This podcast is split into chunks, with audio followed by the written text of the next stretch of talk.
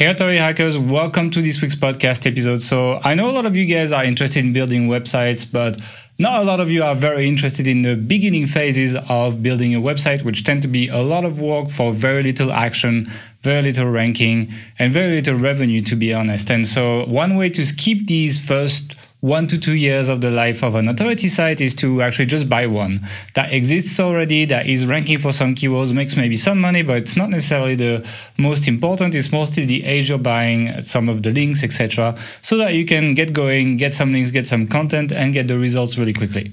The problem is that the marketplace is sometimes a little bit deceiving, and you need to be very careful when you buy a website to make sure you're buying exactly what you think you're buying. And in this episode, we're going to be talking about exactly that. We're going to be talking about what you need to look for when you're buying a domain, when you're buying a website, what are the common tricks that might be played on you, or things that you might just be missing when you're buying a website, as well as share our personal opinions of whether we buy some websites with some attributes or some others. So let's get started and enjoy this episode. Welcome to the Authority Hacker Podcast. And now your hosts, Gael Breton and Mark Webster.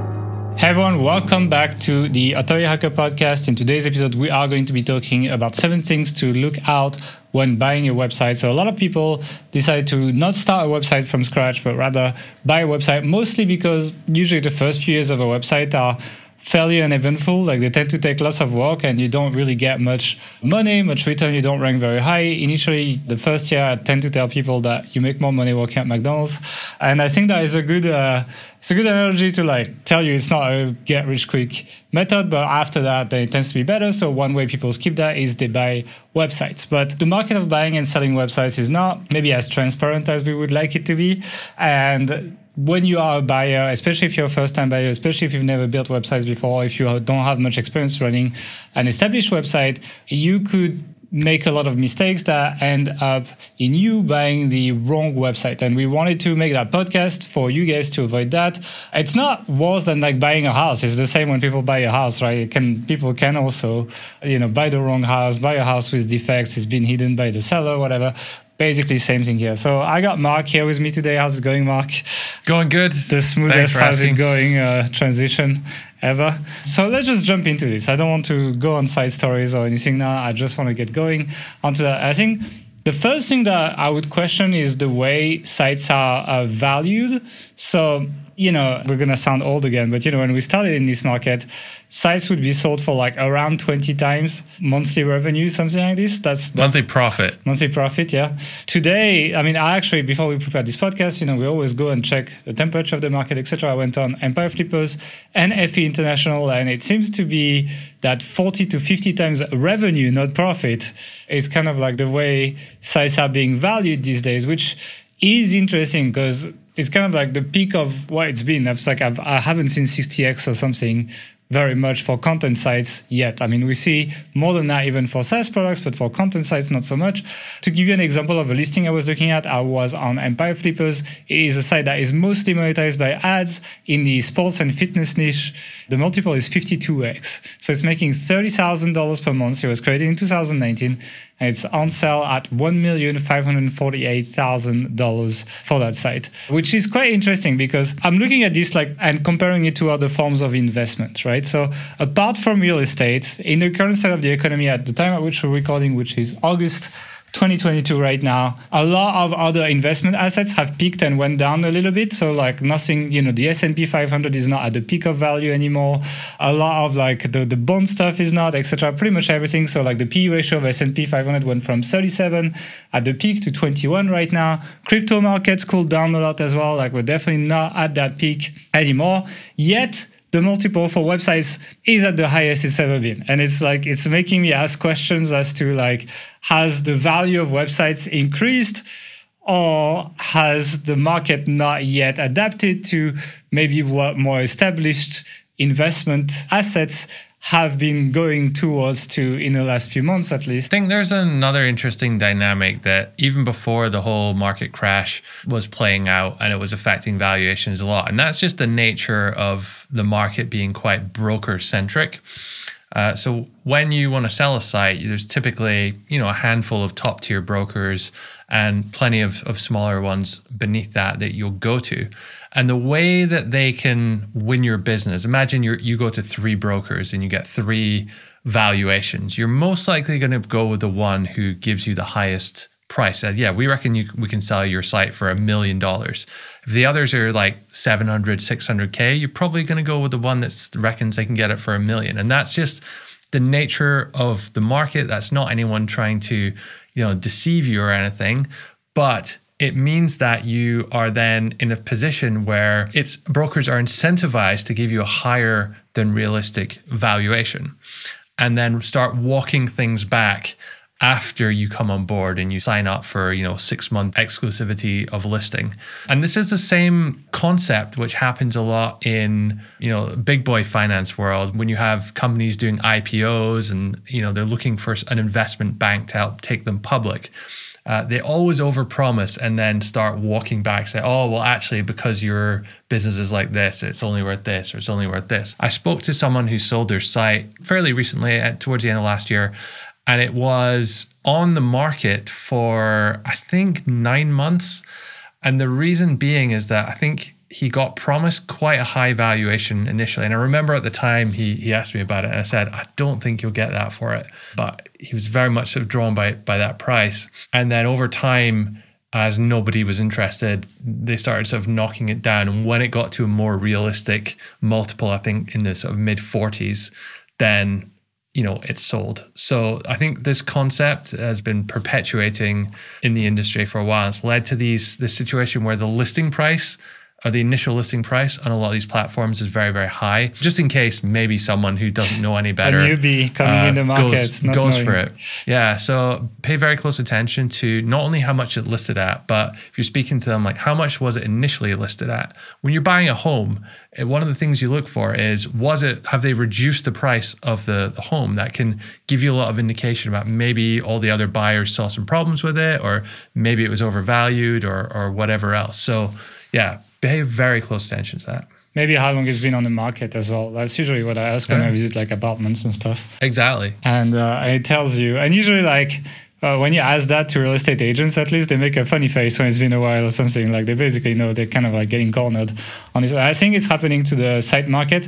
It's like maybe your friend sold for like mid 40s, but I would not be surprised if the average was even lower now that uh, the economic situation has gotten worse since the end of last year. There's a lack of transparency of data, right? With, yeah. with houses in most countries, um, there's sort of public registers of how much each house sold for, and you, so you can actually see that data. With sites, all you have is how much were they listed for, and then nothing. You've no idea what the final sale price went for. So it's not not very transparent in that in that it, sense. It's not just that, but because interest rates are, are going up quite fast these days. Like money is more expensive, and usually that means price of big assets like that tend to go down with higher interest rates, just because there's less flowing money in the economy and it's less accessible for other things. So you need to dedicate it properly. But just to finish on that point, I actually made a poll on Twitter to ask people how do they decide valuation. Obviously, I have no idea who voted. They're not experts or anything necessarily, but it was quite interesting to see that 38.8% of people voted too high, 19.4% of people voted too low, and 41.8%, so the majority voted just right, which I guess they disagree a little bit with us, even though there's still more too high than too low maybe it's too high, but not too too high. I guess that would be my reading in that. Or like people just that have a website for sale voted too low, people who want to buy websites voted too high, and people who don't care voted just right. You know. I mean, I mean that broadly aligns with the sentiment I've heard from just talking to people and you know in our community and stuff. People are if they see a good deal or they see a good site at a fair price, they'll go for it. But the general perception is that most of what you see on broker sites on places like Flippa and, and, and that for, yeah. tends to be a bit overpriced. Yeah. Yeah. yeah. It's all the off market and the private deal flow and these situations where a lot of the, the kind of persistent buyers are, are making their money. Yeah, I agree. Let's jump on the next point, which is going to be the over dependence on a few pages. And that's kind of like not unique to are for sale. Most websites get most of their traffic from a handful of pages, like 5, 10, 15, 20 pages, something like this. And so when you do the due diligence for a page, I think you need to over like go hardcore on doing the due diligence for these pages specifically more than the entire website because that's where most of the money comes from. And the initial way you're going to get your money back is the current revenue of the website. So you need to make sure that this is going to be stable for a while, at least, at least that hopefully at least you make your money back. And after that, you can maybe take more risks, etc. But quite often, Google kind of lags behind what should be ranking and what's ranking. And that's usually when we see these big shuffles in core updates, for example. So like it's quite frequent that a page with much worse content or much lower link metrics still ranks quite well because historically it's done well, even though the competitors have been putting effort into doing something better recently. And so, like, I would try to catch these situations by going through each page individually, looking at the keywords they rank for, then looking at who else is ranking for. I go in the um, keyword explorer in Ahrefs, and you know, at the bottom you have this graph of like the evolution of the sub.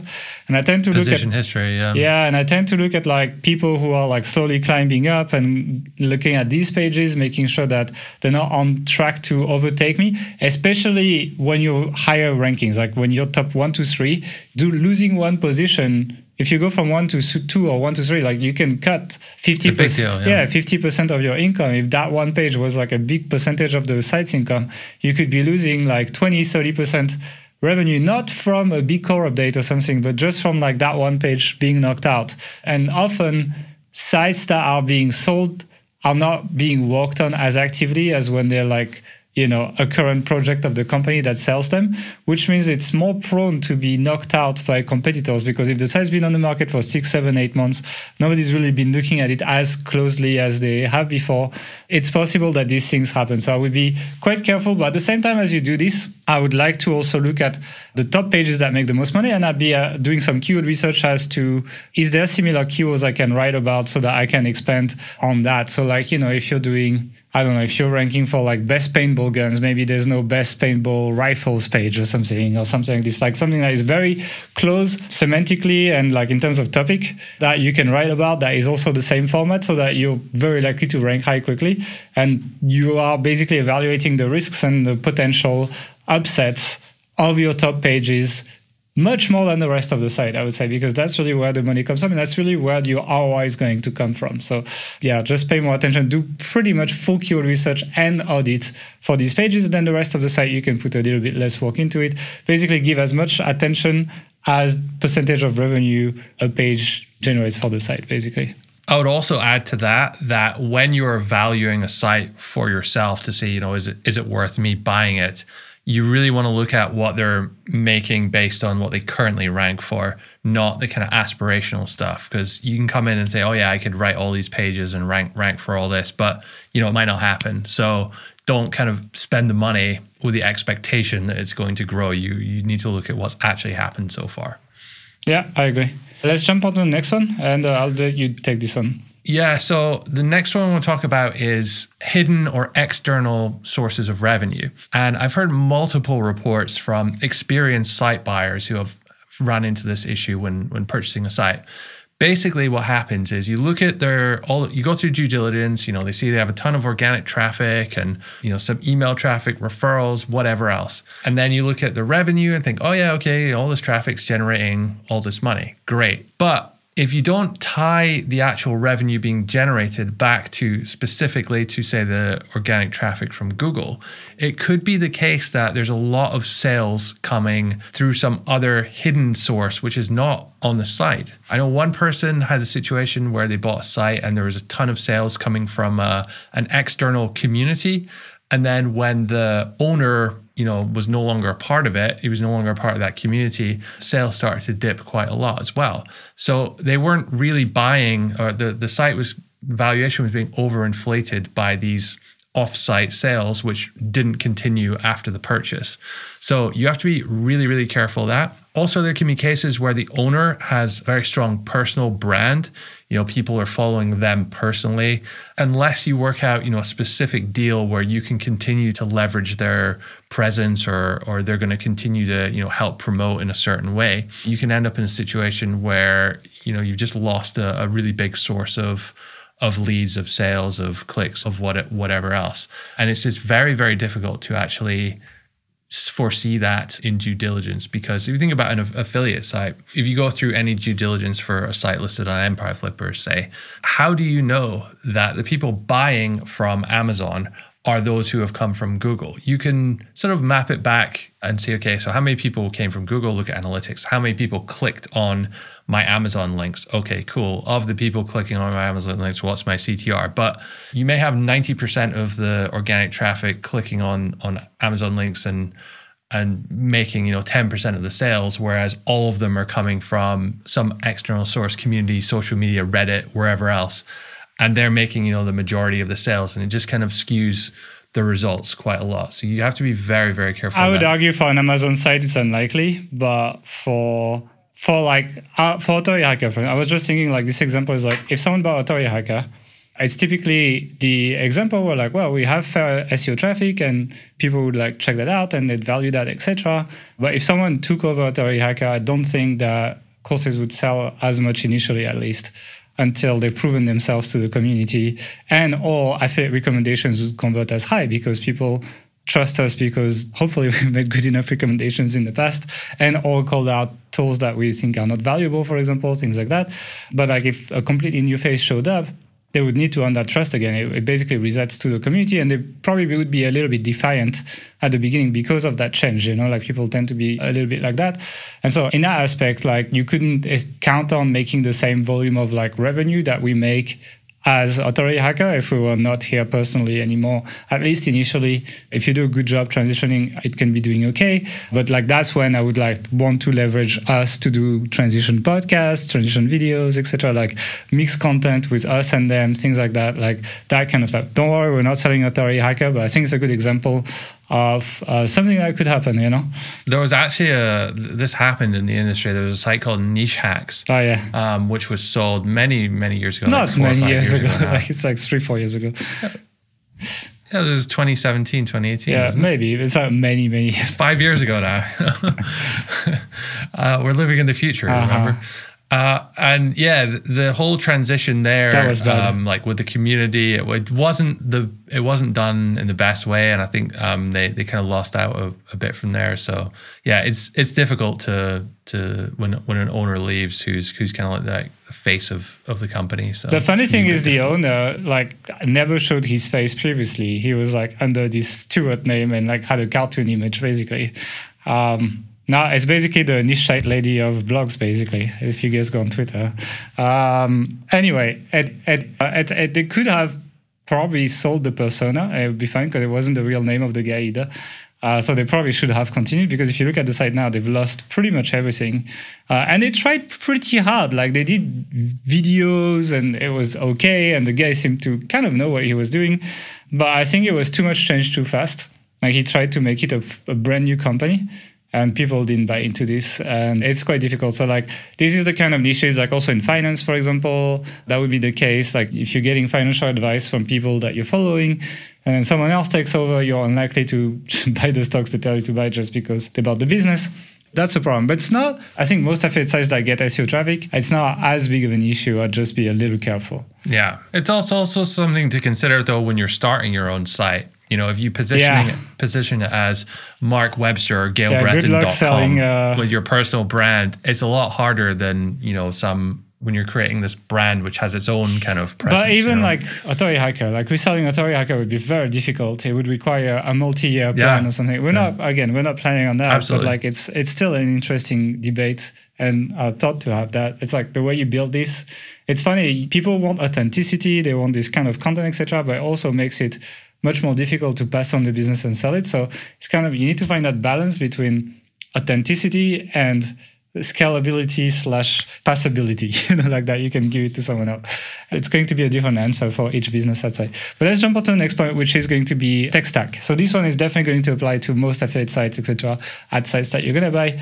And that is that most sites that you're going to buy, they're obviously not brand new, right? They tend to be three, four, five years old. I would say something that would be the majority of the range of sites you would buy that have decent traffic, maybe a little bit less, but most of the time they're built on tech that was released at that time, right? So you're gonna buy the site that's still built on like the page builders, whatever, uh, and or have not been updated in terms of themes, in terms of design, in terms of all of that.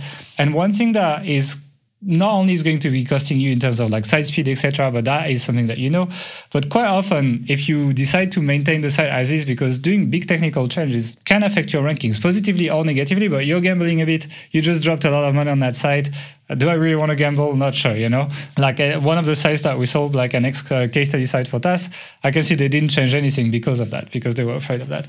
But if you maintain that tech stack, quite often you end up with a site a lot more effort to manage. Like uploading a new piece of content could be a lot more work, could take a lot longer. The medias are not optimized. You need to like recut the images yourself, whatever. You can obviously do some changes behind the hood, but quite often it could be quite an issue in terms of like having to retrain your staff as well and to running onto that old tech stack and so on. And that could double the cost of uploading articles, that kind of stuff that could mess up with your calculations of profitability.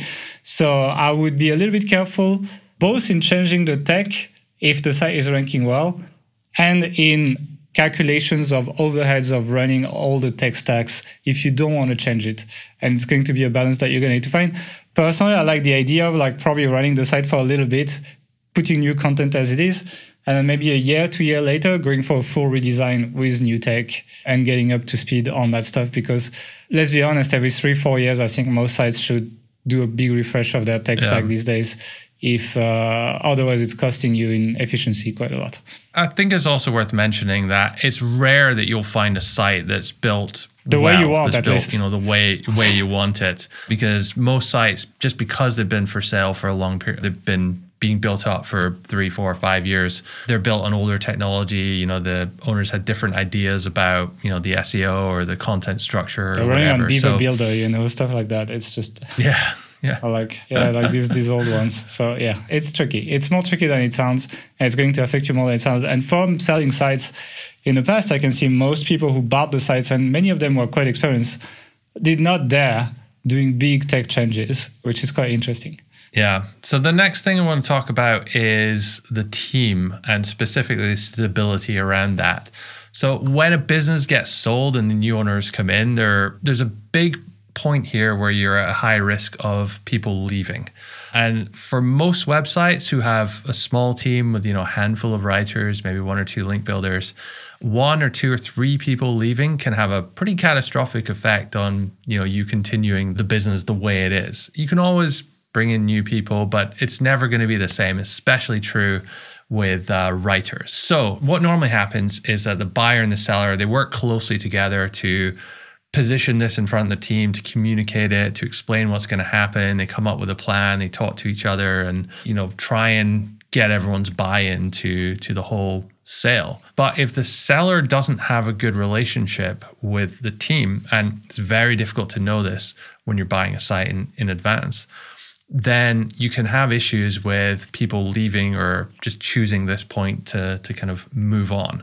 We had a situation where we sold a site, sold a business, and six months down the line, about half the team gone, basically yeah. left. Even more. And they they went and and kind of there was it was all drama, like stole some clients and formed their own business and, and stuff. We weren't involved in, no, we were in any of, the, of that at the at the time. But it just goes to highlight, you know, if you if you don't get the team on board when you're buying a site, you can lose them initially or in the months following. So my advice in that situation is just get ahead of it speak if you're buying a site speak to the owner in due diligence trying to understand their relationship with the team try and talk to the team if you can in that phase like individually maybe one of the one or two of the writers or any key people and then get them on board very quickly uh, talk to them in the early days I think empowering them and considering their opinions on what should be done is also quite important when you come in, you're the owner, but you have less experience of the business than they do.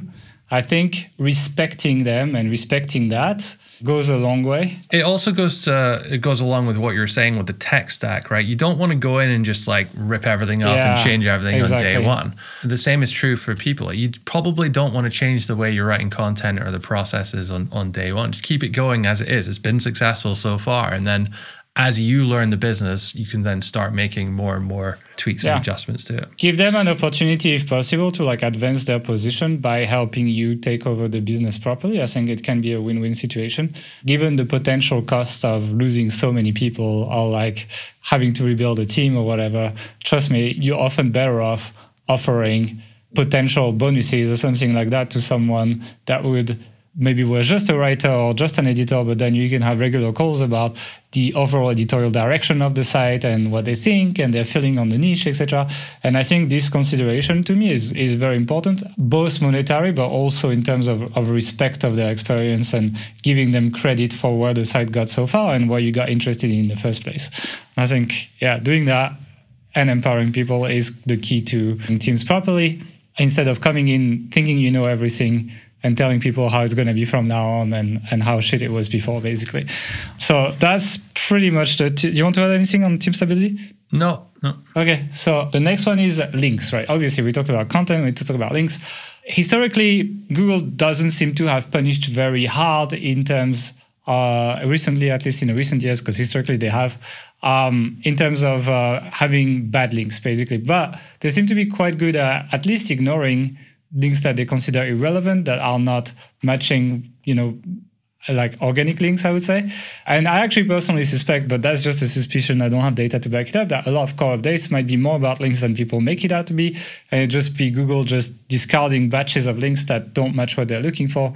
Could be a reason why people go up and go down, etc. And why these big sites tend to keep going up because they tend to have more real links than like small SEO sites.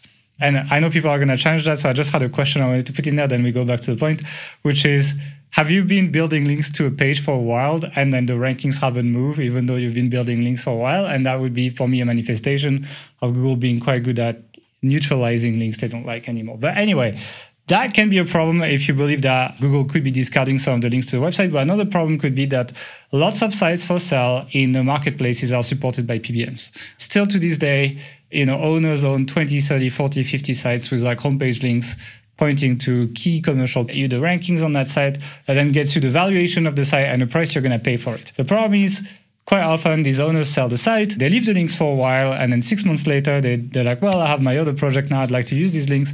And the more links there is on the PBN, the less powerful it is because of the nature of PageRank, right? It's divided by the number of outgoing links. So they remove these links to the site they sold, then your ranking drops, and you're like, oh shit, actually what probably wasn't worth the price I paid because you paid for these rankings really.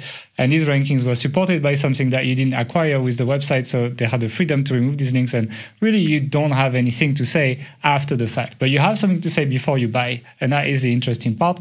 So the thing that I would do is I would probably check the website on not just Ahrefs because you can actually block certain crawlers, especially the Ahrefs block uh, bot and the SEMrush bot tend to be blocked by a lot of PBNs. And so the site could be ranking up and you would not even see the links in Ahrefs. They would be invisible to you if you just use these tools.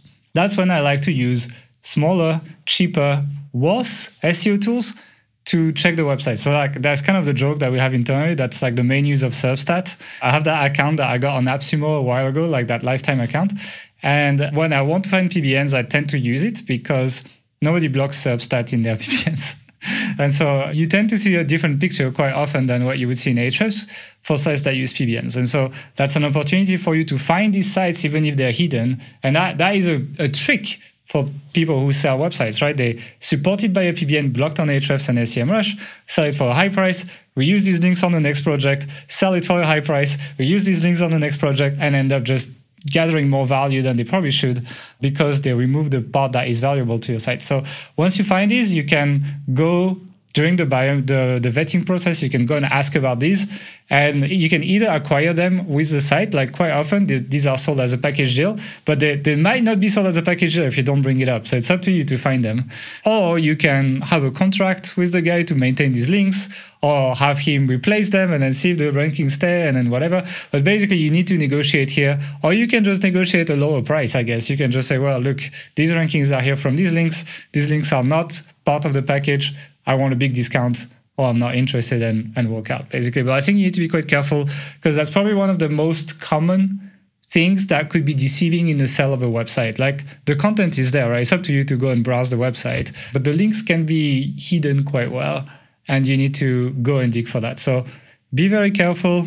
use multiple tools to check the links and uh, negotiate based on on your findings.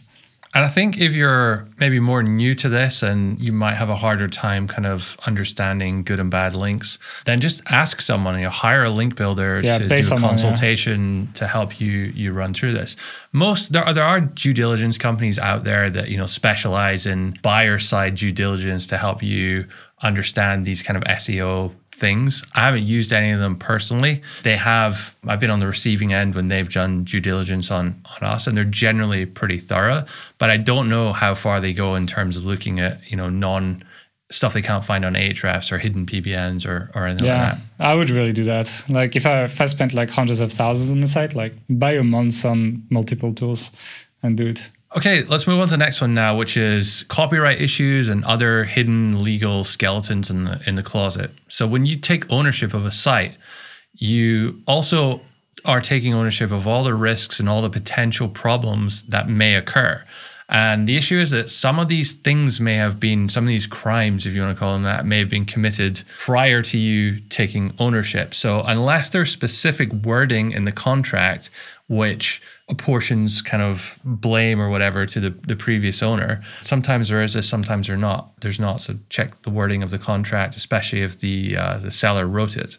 Then you need to be you need to be careful here. Most common example is going to be copyrighted images. Happens a lot that a writer will just go to Google Images, take an image off there, or steal one from a competitor's site and place it on the article. If they haven't been trained properly in you know image attribution and, and all this stuff or if they're just you know taking a shortcut being a bit lazy or you know outsourcing the work themselves sometimes happens then you can run foul of this and you may wake up one day with an email demanding $10000 per infringement for copyright abuse and loss of business and all this kind of stuff usually with these things the best it's, this is definitely not legal advice, but usually the best approach with copyright trolls, as I like to call them, is kind of to ignore them because they they tend to work on uh you know if someone replies, they'll spend a lot more effort actually trying to take the case forward. But if they can't get hold of the the owner by email, then they generally leave it. Obviously, remove the offending image and stuff, but yeah, I Don't would reply, uh, yeah. if you get something like that, have a bit of a research of what other people recommend doing before you instantly reply and apologize and try and negotiate the fine or whatever. So that's that's definitely something to be wary of. We one of our friends also fell foul to a situation where a writer was not copying, but let's say Yes, heavily, heavily. No, he was copying Not, not copy pasting content or not copy pasting images, uh, which is what the, the copyright thing I was talking about, but they were heavily plagiarizing the work to the point where in one article or one paragraph, 70, 80, 90% of the content would be word for word the same. And they're just changing a few of the, the, the smaller words around it, or the images were being redone by the by the team, but they'd literally taken the competitor's image as the base and they just redone that in their own brand colors. Now this was all done by you know one rogue writer, and so the site owner ended up suffering though because the competitor of theirs wrote an expose of what they were doing, and there's all sorts of negative comments, and this now ranks on page one for their brand name. So like loads of people see it when they're searching for for this brand, and it's just a really unfortunate case of you know one writer gone rogue. But you have to be careful because if that happened before you bought it and then you you bought it, you also inherit all these problems as well. So that's why checking their processes for how they get all their, all their images, especially, and just uh, looking at their content, comparing it to competitors and stuff, is is a wise wise move early on. Yeah. Do you want to take the last one as well? Yeah, so this is our final one. And it's a lot of work to prepare a site for sale. It's not just, you don't just put it, list it, and then it sells. It can be months of work sometimes. What, what kind of work? Like what's it. included? So most people, when they're building a site, they don't build it to sell. They just build it to try and make money. And at some point, they, they decide, oh, I want to sell it. And then, okay, what do I need to change now in order for this to be sellable? And that's things like we were talking about earlier before, you know, removing yourself from the brand, removing yourself from the day-to-day operations of the business, having either people in place to manage the, the team or having a team in place with the correct processes to get everything done so that there's less and less of you required to do the stuff that, that matters for the business. And the issue is that it takes time to build all these systems. And if you're trying to do it in a rush just before a sale, then two, it creates two problems. One, you can take your foot off the gas for the other stuff, you know, content, link building, all, all the stuff that's going to grow the site. So sometimes if the owner has done that for the last three months and you buy a site and the growth kind of dies off and it, it sort of flatlines or even dips a little bit, which can be worrying. And the other thing is because they've prepared all these processes quickly just before the sale, they haven't really been battle tested. So the new editorial system they've built yeah. might look cool, but if writers aren't using it properly and as soon as you take over it all goes to shit, then that could be a problem as well. So you have to be aware that this is likely going to happen in some way when the owner knows that they're going to sell a site. There is an element of, okay, we're not going to try 100% anymore. We'll still maybe push it 80%, but it's not it's not not going to be 100 and there could be could be certain issues there. This used to be a real big factor when it came uh, because of the way sites used to be valued. So the cost of content and links and things like that used to actually come off the revenue and you would calculate like a, a, profit with all these expenses taken out. And then the multiple would be based on that. So what site owners did was for six months or 12 months before they sold they stop spending they would just stop spending they spend minimal amount on content and no links. So that their cost would come down. Revenue would hopefully stay the same and the profit would increase a lot. And so the multiple the value of it, valuation of the site would increase a lot. Now obviously this is not necessarily a good thing for the new owner because if there's no content or links for a year then most likely things are going to stall or start stalling soon. So most brokers now have mechanisms to add back some of these costs and kind of they're a bit more sophisticated about the the way they they calculate it now you can make arguments that it's an investment cost. You can make arguments that it's a, a cost of, of doing business cost. It works both ways, but it's just something you you need to be aware of as as a buyer that this this can and most likely will come into effect when you're you're buying a site. So if it stalls a little bit afterwards, this could be why. Okay, well, that's pretty much uh, our seven things to look out for if uh, you're buying. Eight, eight things actually, but yeah. Oh, really? Okay, fine. Well, you got a bonus one. Thank you for listening, guys. If you enjoyed it, don't forget subscribe, like, drop us a comment, tell us if you are considering buying sites, and tell us if you think they're too expensive, they're too cheap, or they're just right in the comments. And then uh, it's going to be interesting. We might discuss the results in the next podcast. See you in two weeks. Have a good week.